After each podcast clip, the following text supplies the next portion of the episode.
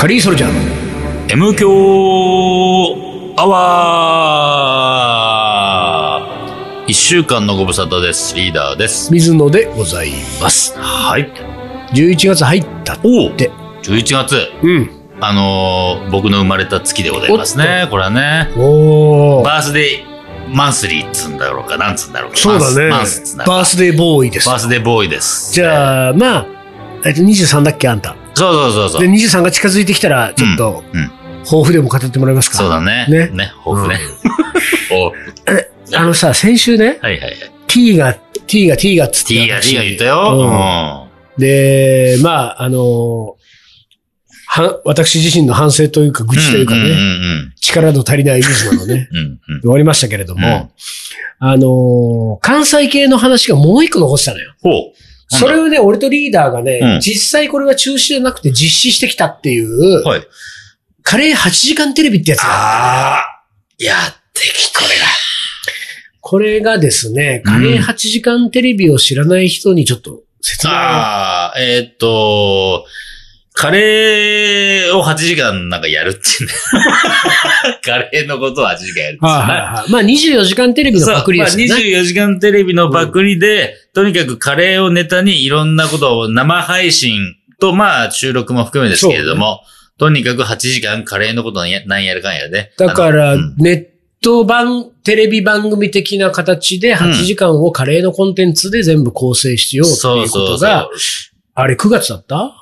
?9 月だね、多分、ね。9月、9月、9月。に、まあ、実施されたわけですまあ、結構長丁場、多分半年以上。うん。まあ、あのー道草草って男がうん。企画をして、うんうん。でも彼は多分自分がその着想してからはもう多分1年以上とか準そういうこ備をしてるとなんだろうね。けど、で、それが8時間のコンテンツの中で、うん。うん。私もリーダーも、うん。まあ、いくつかのコンテンツで協力をさせてもらう。そうそうそうそう。僕なんか結構あれですよ、そら、あのーカレー8時間テレビのためうのんスパイスセットを考えたりとかね。そうじゃない。あの、ほら、あのーライブクッキングやってほしいっていうからね。うんライブクッキングを、えーそうそうやるんで、それの生でね、現場、神戸なんだよね。そう神戸神戸の会場に行って、生で現場で料理教室。料理教室みたいなのやると。料理教室生配信です。で、事前にそのスパイスセットを販売したり販売し。といて。あのスパイスセットは多分今も、うん多分売ってると思いますよ。8売ってますね時間テレビとか、うん、そうそう。なんか検索してもらえるとね。うんうんで、私うんは事前にいくつかのカレー店のシェフの方々とのうんなんかこう対談とか。インタビュー、ーそういうものを収録して、うんその編集された映像が流れるみたいなことだったんだけれどうんも、リーダーはさ、うん。やることがあるから神戸に行く必要があるそうそう、ライブクッキングあるからね。生配信で。私は全部事前収録なので、うん。神戸に行く必要がないのに、うん。神戸に行っちゃっ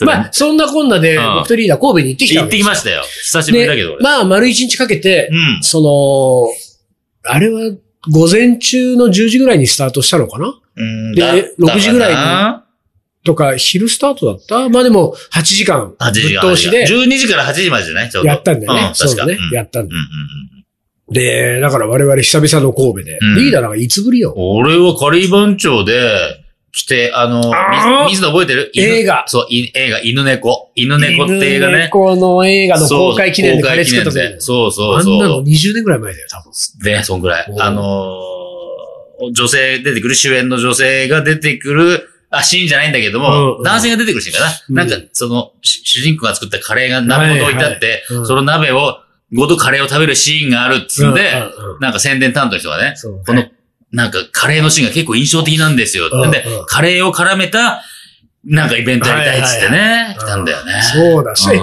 何？うんそれ以来だとしたそらもう、れ以来よ。20年近く。そうそうそう、20年ぶり。20年ぶり。神戸来るの20年ぶり。はあ。で、えーっと、あれは、なんとか亭、グラバー亭じゃねえか。そんなんじゃなかった？そんなんじゃなかったっけ？まあでも、あの、な外国人の名前ついてるね。そう。そうそうそういや、お屋敷の跡地で、そうお屋敷。えーを、まあ、借りて、うん。うん。えーまあ、やるわけですけれども、とってもよかった。2階建ての洋館ですごい立派な洋館でな、庭まであって、うん。なんかすごくおしゃれな場所だったね。うん。で、えー阪神電車？線路が目の前を走っていて、その奥には海があって、そう、シチュエーションが素晴らしい場所で、うん。で、我々はあれは当日朝入って、朝行った。うん。でさ、まずその前にですよ、その、事前に、まうんあその道草草という男は、うん。とにかく、そういうものを企画してう、ん。いろいろ準備を進めてる中で、うん事前収録っていうのは私以外にもいろいろあったんだけど。そうそう、いろんな企画があったあだってあれもやっね。たもんね、あの、うんクイズ。クイズねパ。ネルクイズ。ここの、あの、ウッディスタジオでウッディスタジオでパネルクイズもやった、アタック、24の、うんうん、オマージュ。アタック25だよね。25だっけ？だって午後25だもんね、まそうだ、そうだ。アタック24。よどういう半端24みたいなこと？そうだ。白く24。白く24。で、さ、そんなのもやった中でうん、ね、かなり目玉のですよ。うん。うん。まあ、おそらく私内情知りませんけれども、うん今回このカレー8時間テレビのうん大目玉で予算的にも一番使ってるのが、あオリジナルソングをオリジナルソング。プロのミュージシャンに作ってもらうと。生でその場で作ってもらそううってやつね。、当日に。うん。なんと大胆なね。そのプロのミュージシャンにお願いするってことはギャラがそこそこ発生しますから。で、あの、クラウドファンディングで、うん。まあ全体の予算っていうか、うんあれは集めたんだけれども、うん。その、ミュージシャンですよ。うん。曽我部圭一さん。岡部圭一さん。ここだよね。そうだよね、本当に。ええと思ったよ。で、これは道草草がうん、もう学生時代から好きだった。よく聞いていたサニーデイサービスを。で、自分が初めてこのイベントを企画するにあたってミュージシャンってなった時に、曽我部圭一さんにお願いしたい。うんだからもう、この人しかいないってことでしょ？うんダメ元で当たってみようと。フんァンだからうんね。それで、うん連絡をしてみたら OK が出たうん。うん。これはさ、皆さん想像してみてくださいよ。うん相当嬉しいでしょそうだよ。ね、皆さんが学生時代に一番聴いていた大好きだったあのバンドのうん中心人物にうん自分が大人になってからうん何かしらの企画をやることになりました。うんオリジナルソングを作ってもらいたい。うんまあ言ったら私のためにです。ね。そうだよね。私のためにうん。一か八かで打診をしてみよう。うん。OK が出た。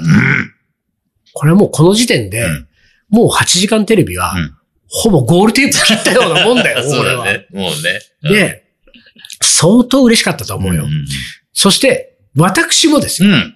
道草草に全く引きを取らないレベルで、うん大学時代はうんサニーデイサービス聞きまくった人間ですから、うんで、私は、とても運がいいことに東京カリー番長というものを始めたおかげで、うん。曽我部さんとはうん。もうすでに面識があって、それから、まあ、遠藤健二さんというね、うん。もう亡くなってしまいましたけれども、うん。純音楽家の、えー、三、あの、方を通して、うん、えー交流があったりとかして、うん。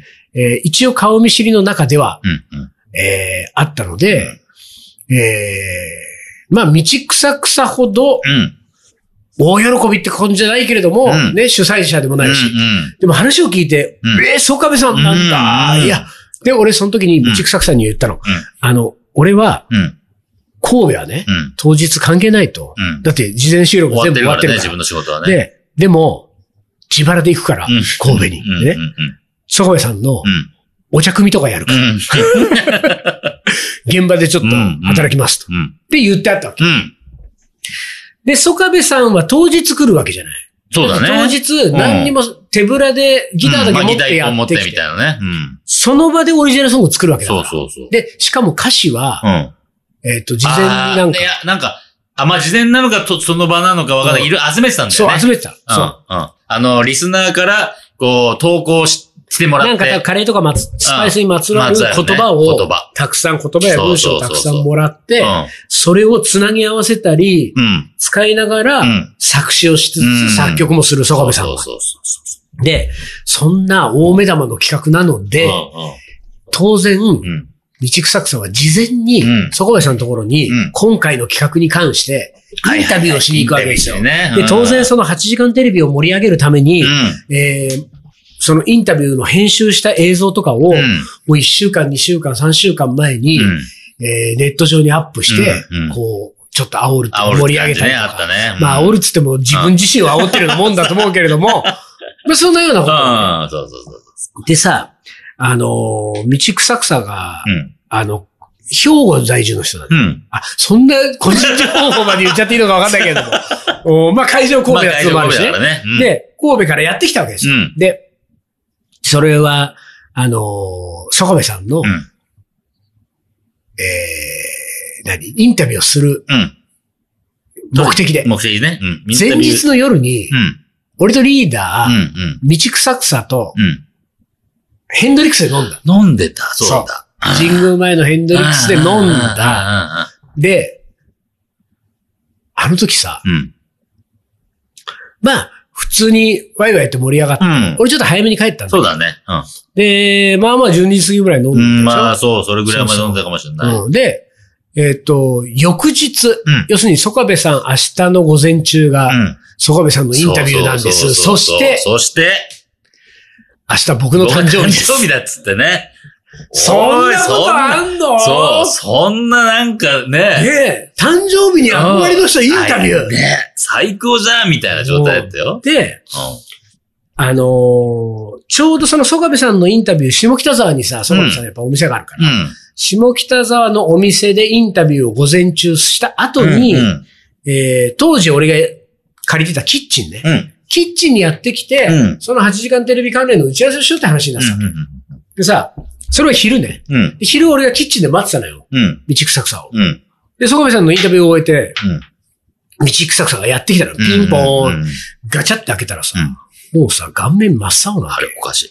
あの、普通ならもう、浮き足立っちゃって。いやいやそうですよでくる感じよ。顔面は青ではなく赤のはずですよ。そうですよ。興奮高揚してね。高揚して。真っ青なんだよ。うん、あれ？でもうなんおか泣きそうな顔になってるうん、うわん、うん。け。で、うん。いやーもう。いやーもうダメです。もう僕ダメです。って言ってるわけ。道草草は、うん。まあまあ明るい男です。そうだよね。ね？う。うんん。面白い男。面白い男です明るいよ。男ですよ。うん。あんな風になってんの俺初めて見たよ。道草草が。で、いやいや、おどうしたの？うん俺、そういうの見るとさうん、嬉しくなっちゃうから。やべえ、これちょっと面白いことが起こったかもしんないと思ってまあ、こう、さ、うん。まあまあ、とまありあえず上まあまあ、がって、入れ入れ入れと。で、座ってさ、うん。ね、だって、曽我部さんのインタビューでしょ？うん。どうしたの？うん。ねうん。こっから先は、うん。まあ正直言うとですよ。うん。曽我部さんの名誉のためにも、あんまり赤裸々に語るのも僕はね、うん。どうかと思いますよ。うん。うん。でも、曽我部さんがうん。MQ を聞いてないということも、うん聞いてないんでしょね？そしてうん、曽我部さんの周辺にいる人うん。うが、ん。曽我部さんの耳には入れないとうん。入れないでしょ。いうことをうん。願ってうん。言っちゃいますけれどう、ん。ものすんごい機嫌悪かった。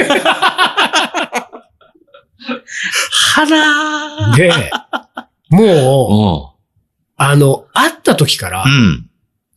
まずあんまり目を合わせてくれない感じなんで。おで、まあいろいろセッティングしたりなんだり、うん。もうだって道草草はすげえ緊張してるわけじゃん。うん、そうね。憧れの人と一回やってるよ。うん打ち合わせでうん打診してうん、どうですか？あの説明をしに行くとき多分合ってるはずなんだようん。その時は、うん。結構う、ん。あの、いい感じのうん。曽我部さん。さんすごく優しくて、もなんかこうまあ、俺、曽我部さん機嫌悪いの見たことない。ねえ、俺も何回かしかごそう、会っただからあの、すごく気さくな、こう、なんかか、ニコニコした曽我部さんだったらしいん。だってほら、俺らあの T シャツ作った時ですら。そうそうそう、全然 OK じゃない。うん。で、ところがもう人が変わったように機嫌悪くて。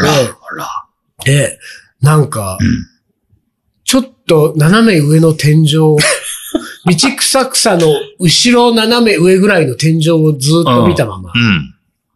で、道草草バタバタしながら緊張しながらセッティングとかするんだけど、うんセッティングしても、うん。まあなんてここも心ここにあらずじゃんでも、なんとかここやんなきゃいけない。うんそして、あの、インタビューも観光しなきゃいけないと思って、インタビューが始まりました。始まっても、うん。道草草が一生懸命何を聞いても、うん。ああ、うん、そうだね。シーンみたいな。でも、どんどんどんどん道草草はテンパる。うん。ねで、曽我部さんは、うん。静かに、なんか機嫌悪そうにしてるだけ。で、もう、な、こう、負のスパイラルっつうんですか、こういうの、悪くなっていく一方じゃない。うんで、どうですか？こん正直、今回の企画。ね？って言ったら、うんそう、曽我部さんがね、あー、うん、まあ、あの、その、ほら、オリジナルのね、うん。こういう企画で8時間テレビで、オリジナルの、でしかもさ、ここが、まあ、あれだけど、24時間テレビってサライっていうね、ね。谷村新司さんですかあれ？谷村新司さんと、加山雄加三。山雄三さんですね。で、サライっていうのを作ってるわけじゃない？それになぞらえて、辛いイってていううね。。うんまあ、この辺がね、まあこう一括りにしちゃいけないけど、うん関西のノリなんですよ。そうだよね。うんちょっとね。これやっぱりね、なんていうか、全国区じゃないから、こういう、辛いで行くみたいな。なで、しかもほら、、曽我部さん、一応出身は香川だけど、うんだから関西圏だけど、うん。東京出てきて長いでしょ。うんうん。で、辛いっていうタイトルだけもう道草草が決めてんだよ決まっ。てるから。決まってるからね。うん。で、どうですかこの8時間テレビで、辛いっていうね、タイトルで、ちょっとオリジナルの、うん。まあ、こう曲を作ってもらうことになってますけど。うん。でも、曽我部さんが、うんあうん。まあ、名曲はできないよね。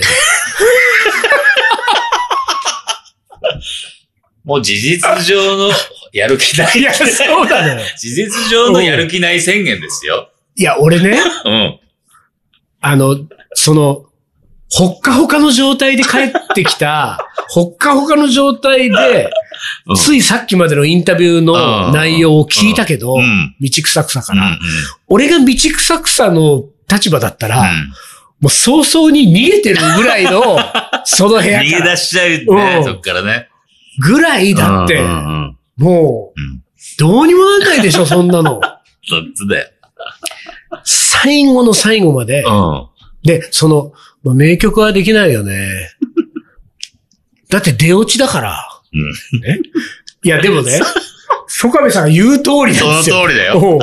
出落ちだもん。出落ちだもん。カラーは決められてるし。そうそうそう。詩はもうなんかその、ね、うん。視聴者からで集めてね。の集めてたし、あの、面白企画だから。ねで、もう最後まで不機嫌なまま。まあこれもね、うん。曽我部さんの名誉のために言うと、うん曽我部さんが本当に不機嫌だったかどうかで。なんとも言えませんよ。だって、道草草が不機嫌だよね。だったっていうの。そう言ってんだからね。道草草たにとっだ逆に言うと、うん道草草の名誉のためにうん。言わせてもらうと、うん俺インタビュー、多分1時間、1時間半とかインタビューしてんだけどその最初の2分ぐらいだけうん映像見せてもらったのあ見たんだこんな感じだったんですよ、スマホの映像え、どうしたの曽我部さん？え？僕の知ってる曽我部さんじゃない。え、この状態で1時間半だったの？そうなんですよ。マジで？っていう感じではあった。確かに。で、道草草がに。うん。何が悪かったんでしょうか？ね？いや、俺も、いやいや、俺、曽我部さん、うん。俺、全然こんな曽我部さん見たことないよ、つって。いや、僕も、でも、僕はなんか悪かったんでしょうか。まあ、多分、道草草が悪かったとは俺全く思わないけど、うんまあ企画が悪かった可能性はあるよね、とは、俺も思ったよ。ただね、ただね、これ道草草は自分では言ってないよ。うん。言ってないけど、うん。もし企画が悪かったんだったら、受けないでしょ、うん。うん、そうだね。ねだからら、まあ、これは道草草側に立って言わせてもらえば、うん。あんた受けたでしょ、と。うん。ね。うん。受けてそのテンションの低さちょっと、うん。っていう、うん。うん。じゃあなんか、うん。体調が悪かったか、うん。何かこう別のことでね、うん。虫の居所が悪はいくて、はい。たまたまね。そうそう、んそういう時あるから。で、やっぱミュージシャンってやっぱアーティストだから、だから、もうどうしてもその自分の、その、こう、平常のコンディションに戻れないまんま、うんあの、時間を迎えた可能性もああるし、まあ、体調か気分的なものなのか、多分どっちかなんじゃない、うんもうでも俺しょうがないよって、もうでも、はあもうすごいのよ、もうその落ち込みっぷりがさ。道草草の落ち込みを。で、でもさ、うん。俺は基本的に、うん。いや、もう本当に、もう頑張んなよ。うん。元気出しなよ。うん。大丈夫だよとか、うんそういうタイプじゃないのよ。そうだねね？う。んそこはね。道草草が落ち込めば落ち込むほど面白くなってきちゃうからさ。らね。いや、ねこれは、編集大変だね、なんつって。いや、そうなんですよ。どこ使っていいかわかんないんですよ。大変だね、これから編集。で、しかも、編集で、また見るんだ。あの時の、あの時の感じを。もう散々いじりまくって。で、道草草も、まあでもね、まあ、よかったですよう。ん。ここでう、ん。変に僕も慰められてもう、ん。水野さんがそういう人でよかったですとか言われてね、誕生日なのに散々じゃんって、大喜びでこっちは。で、まあその日はそのまんまうん打ち合わせの終わってキッチン出たん。で、俺は別のとこに行く。うん彼は小田急線乗る。うんで、駅まで行くんだけども、うんで、駅に登ってく階段まで送ってったんだけどさ、駅まで登ってく階段のところをさ、こう曲がると階段エスカレーターがあるんだけど、うんその曲がる階段のところにうん。プリン屋さんがあるわけ。うん。今でもあるんだけどね、うん小田急線のうん。そのプリン屋さんのところをそれ二人で歩いてったのよ、うん前をね。うんそしたらプリン屋さんは目の前に看板が出てて、外うん。に。その外の看板がね、3×8 合計28種類ぐらいのうん。プリンとかスイーツのメニューがずらーって書いてあるのよ。でさ、そこのさ、うん。まあそんなにでっかでかじゃないのよ。だっうんてその 3×8 で書いてるぐらいのメニューと値段とかだから、で看板はそこそこあってもさ、それがザーってあって、でも別に俺たちそのプリン屋に行くわけじゃなくて、そこの前を通って駅に行くじゃん。うん。プリン屋の前を通って2、3歩通り過ぎたところでさ、また道草さ、ちょっと立ち止まって、ああ、あかんですわ。え？うんねどうしたの？うん。どうしたの？今、そこのプリン屋の看板見たら、うん。ローズプリンっていう書いてありましたわ。え？うん曽我部さん、今のレーベル、んローズレコード。そんなとこ気になっちゃった。ローズプリン見つけちゃいました。24種類のメニューの中から、ローズプリン見つけて、立ち止まっちゃうんだよ。こんだけ敏感になっちゃってる。もうぐっさぐさにやられてるわけ。で、俺、これは重症だと思って、この人このまま神戸に帰れんのかな本当に新幹線に乗ってて 本当。だね。で、別れた。そんなこんながあったけれども、うんまあ、気を取り直して編集もやって、で、本番に挑ん本番ね、だ、当日迎え、ね。で本番までの間にさ、うそういう意味で言うとさ、水野はね、ん。まあなんかちょっとやることないけど遊びに行きますよ。うんちょっと、曽我部さんにお茶でも出してって言ってたけどう、もうさ、道草草が、水野さん、もうとにかく、水野さんのお茶にかかってますから。ね だってあのテンションで神戸来られたらもうやばいでしょ ?8 時間テレビ。ねなるまあ傑作はできないよね。言われちゃってるからね。で、俺もだから、いや、うんちょっとなんか、ふざ、ふざけてお茶でもって言ってたけど、うんうん俺結構頑張るから、うん。ね。まあ一応ほら、ねうん、曽我部さんねうん、顔見知りでう、ん。で、別に俺が行くって言ってないから、うん。で、俺がお茶出しに行って、うんお水野さんってなればう、ん。と思って、じゃあちょっと俺頑張るねうん。っていう話をしててうん、当日ですようん。俺たち駅、最寄りの駅着いてうん、歩いてったらうん、その、グラバー亭の会場に行く手前に駐車場があってうん、で駐車場を横通り過ぎようと思ったらう、ん。ちょうど曽我部さんが。その駐車場からう、ん。あの、ギターケース抱えて降りてきたので、駐車場のところで、こう、ピッピッピッって、あの、なんか支払いのところの中、押してるところでう、ん。おー、曽我部さんだって。したらもうその時、おー、水野さんんどうもってなって挨拶、その時の曽我部さん、うん。いつもの超明るい曽我部さんだけ。はいね。はいはいこれは、全然、うんで、あ、水野さんも今日いるんですか現場になって。そうで、そうなんですよ。でもね、僕ね、何にも今日一日やることないんですよ。うん。で遊びに来ただけだから、うんコーヒーとか持ってきますから。うんつって。うんそしたら、えー、そうなんですか、うんで、別れたから、うんよし、これで掴みは OK そうだね。かっこ掴んだよ、ここはね。これはタイミング良かったそのままグラバーって入って、うん。えー道草さんに会ったから、道草さんに、もう、あの、開口一番、うん。うん。曽我部さん今、うん。うん。駐車場で会ったから、うん。機嫌よかった。機嫌良かったからもうんうんうんう、全然大丈夫。んね。今日はもう大丈夫です。うん。で、あの、もろもろう、ん。えーセッティングも終わってスタートしました。ね。まあでも準備が大変だったみたいね。いやすごいすごい大掛かりだったから。すごい大掛かりよ。もうスタッフ20人ぐらいいたでしょそうそう、びっくりした。うん。あら、そうさあ、みんながそれ、れぞれにさ、うん役割があって、あの場にいてさう、ん。本当に水野だけなんだよ。やることない何、。何やることない。何にもやることないんだから。それ で、で、あの、なんか、とりあえずうろうろうろうろあの洋館の中をさしながらさ時時々曽我部さんのとこ顔出したりとかして。で、もう道草草もさ、曽我部さんのとこ行くときはさ、うんなんか、とりあえずまず水野探すみたいな。あ水野がいたら、ちょっと一緒に行き行ましょう。で、やり始めたんだけど、うん。一応企画としては、うん。1時間、えっ、とね、その日1日をかけて、うん。あのー一曲を作るっていう流れなんだよね。で、一番最後7時ぐらいに曲が出来上がったところで、うん。全員で歌ってエンディングっていう大団円っつうんですか、っていう予定だったんだよ。うん。で、でもその間、時々どうですか、どの辺まで行きましたっていうのを、その曽我部さんだけ、あの、グランドピアノが置かれてる個室に、ななんかこう、そこに、その曽我部さんが入って、そこで、その作曲に集中してもらうと。で、だからこう、あの、こう、紙があって、うん。ギター自分で持って入って、うんっていうところで、うんでも1時間に1回とかちょっと入ってって、うんどうですか？インタビューしながら。うん。ってやったんだけど、えっ、と、8時間テレビがスタートして、うん。最初の45分ぐらいのところで、うん一発目、うん。ちょっと、あの、どうですか？っつってうん、聞きに行ったのよ。うん。で、その時も道草草と一緒に、そしてカメラも一緒に入っていって、俺も一緒に入っていって。うん。で、入ってったら、うん。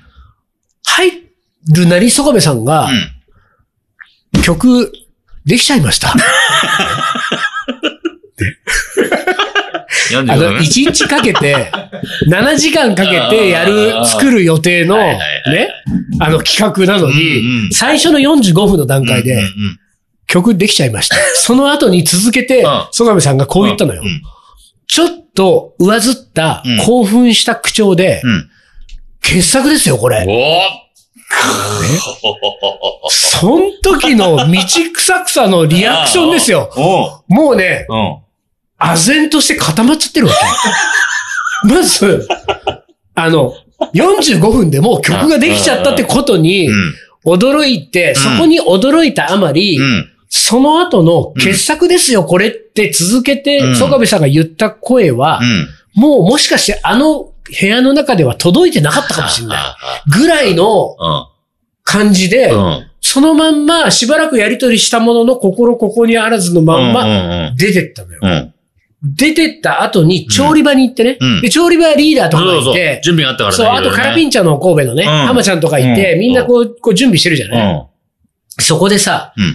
あの、で、その調理場っていうのはうん、曽我部さんがいる部屋の、うん。えっ、と、まあ、壁隔てて隣なのよ。うん、そうだね。うん。その、間取りで言うとね。うん。うん。で、そこにこう、はい、こう来て、しばらくね、うん。あの、放心状態だっね。うん。でそうそうそうところがちょっとなんかこう、そう。うん。現実をこう、なんていうか、が戻ってきたんだね、うん彼の中でも。うん。ただ多分、道草草はう、ん。まずほっとしたんだよ。うん。だってもう、できた。うん。ね。で、うまくいきそうなわけじゃない。うんね機嫌もいいまま。で、ほっとした時に、うんおそらく道草草の中で、うん。ほっとするあまり、うんちょっとうん。怒りが湧いてきちゃったんだね。うん。これは何かっていうと、あの、うん。1ヶ月ほど前のインタビューの時のあれは何だったんだとと、一体。あそこから自分はうん1ヶ月間針のむしろね、実際にまた当日で会うまでの間にあまりに気が抜けてほっとして、うん。と、もうできたって言うんですよ。え？じゃあ、そうそう、できたって言ってたよね。じゃあ、よかったじゃん。よかったね、いやこっちはね。で、傑作だって言ってたじゃん。いや、よかったよね。ね。そ、だって、だってインタビューの時に、傑作はできないよねって言ってたんですよ。言ってたじゃないですか、傑作はできないって。ものすごい怒ってんのよ。え？声もすごいこう、もう大きくなった時に興奮してうん。あのさ、おい、あ聞こえるよ？隣、隣、隣。壁立ててそっちが曽我部さんだから。うんいや、だってできないって言ってたじゃないですか、傑作は。ちょっと、聞こえるから。聞こえる、聞こえる。聞こえる、ちょっとそれ。うんもうね、うんあの、だって、本当に、うん。彼はインタビューが終わった後、サニーデイサービスは一回も聞いてないんだって。聞くともう思い出しちゃうから、インタビューの時。で、結局最後、うん。カライがう、ん。まあ本当に名作ができて、ほんとすごいいい曲だったよ。いい曲ができてねうんで、もう、道草草も一緒にうん、坂部さんと歌って、ね歌って。最後は大団円で、うん。うんで、もちろん坂部さんはうん最初から最後まで、うん。ずーっとニコニコ、俺の知ってる気さくな坂部さんのまんま、うん。いつもの帰ってったわけですよね。何の問題もなく、そうそうそうね、そうなってくると、うん。うん。あのインタビューの時のエピソードが、うん道草草の作り話なんじゃないかっていうぐらいの、ね。うん。だからあれは何だったんだっていうのはあれだけれども、でも、うん。まあ、8時間テレビってのは無事終わってね。無事だったね。大成功じゃないですか。そうだから俺は8時間テレビっていうもの自体うんは、それなりに協力したし、リーダーもかなり活躍してましたけれどもでもはっきり言って俺の中で8時間テレビってもう、うんあの、ソコベさんと道草草のもう、あの、なんか8時間ドラマみたいなもん時だったもん。間ドキュメントだね。1ヶ月ドキュメントドラマみたいなもんだったもん、俺からすると。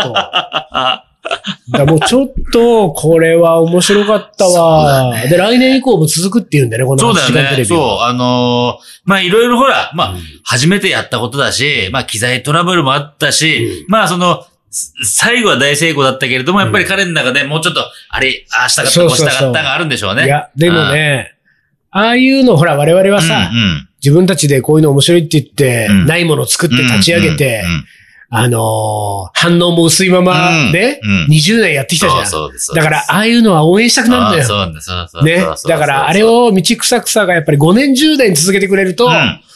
とってもいい。で、うん。で、翌日俺たち打ち上げでさ、ちょっと話した時にさ、あのーいつかね、うん。もう曽我部さんもね、実現したから、これから曽我部さんとの交流も、うん。多分8時間テレビを通して続くと思うけど、他にうん。いつかうん。お願いしたいうん。ミュージシャンとかいるのって聞いたらうん、佐野元春さんだった。そうね、そうそうそう。佐野さんいいじゃんって。だってでも俺佐野さんにお茶は出せないわ。俺も緊張するわと思って。でもなんかそそこまで言ってほしいもんうん。うんね。そうなんですよ。だからちょっと、うん8時間テレビは来年以降も我々はまあうん何かしら、そう、お手伝いしながらね。お手伝いしながら。うん阪急梅田はもう手伝わないけど、これは。言った8時間テレビはもう手伝いますよ。そうだね。ねうんうんうんそんな感じでやっていければと思いますね。ちょっともう今日終わりですね単独がね、ずっとそわそわして、そわそわしてた。うん30過ぎた。はい。じゃあ、今週はこの辺で終わりにします。カリーソルジャーの M 強アワー、この番組はリーダーと、水野がお送りしました。それじゃあ今週はこの辺でおつかり。お疲れ。